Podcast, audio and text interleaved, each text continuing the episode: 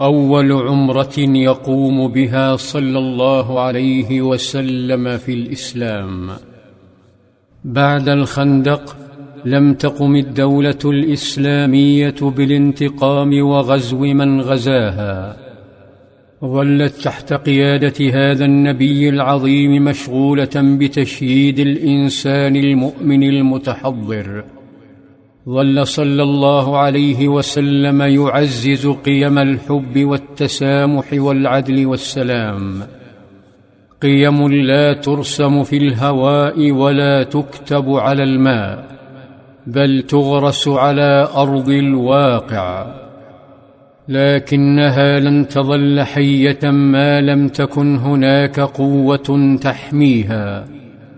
وقد حباها الله اليوم بقوة تحميها بل وتؤهلها للمطالبة بحقوق شعبها في ممارسة شعائرهم كبقية الناس ومن تلك الشعائر الحج والعمرة حقوق يتمتع بها كل الوثنيين ويحرم منها كل المسلمين.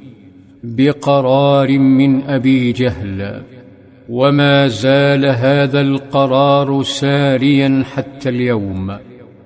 أعلن صلى الله عليه وسلم لشعبه عزمه على أداء العمرة فأحجم المنافقون خوفا وتهيأ أكثر من ألف وأربعمائة مؤمن انطلقوا في ذي القعدة من العام السادس. ولما وصل صلى الله عليه وسلم مكانا يقال له ذو الحليفة توقفوا للإحرام.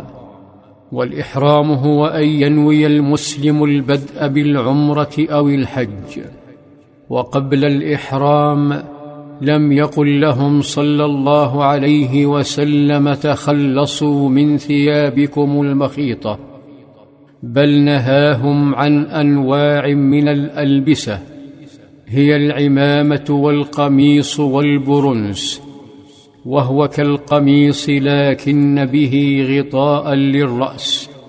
وعن السراويل إلا في حال الا يجد أحدهم إزارا يلفه حول خصره.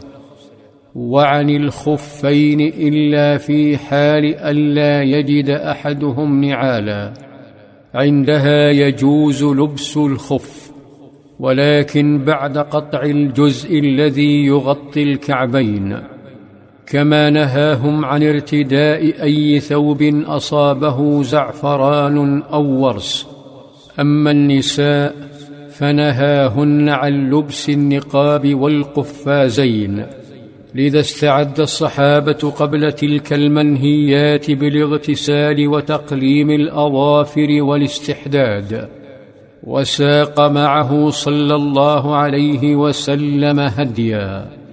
سبعين من الإبل لينحرها لله وقد ميزها بتعليق أشياء في رقابها أو إشعار أسنمتها.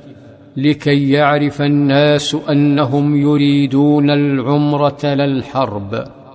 وقبل الانطلاق أرسل رجلين بأكثر من مهمة.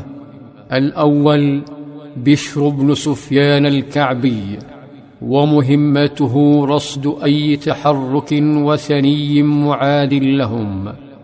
والآخر الصحابي المشهور أبو قتادة وقد كلفه بقيادة مجموعة من الرجال لأداء مهمتين.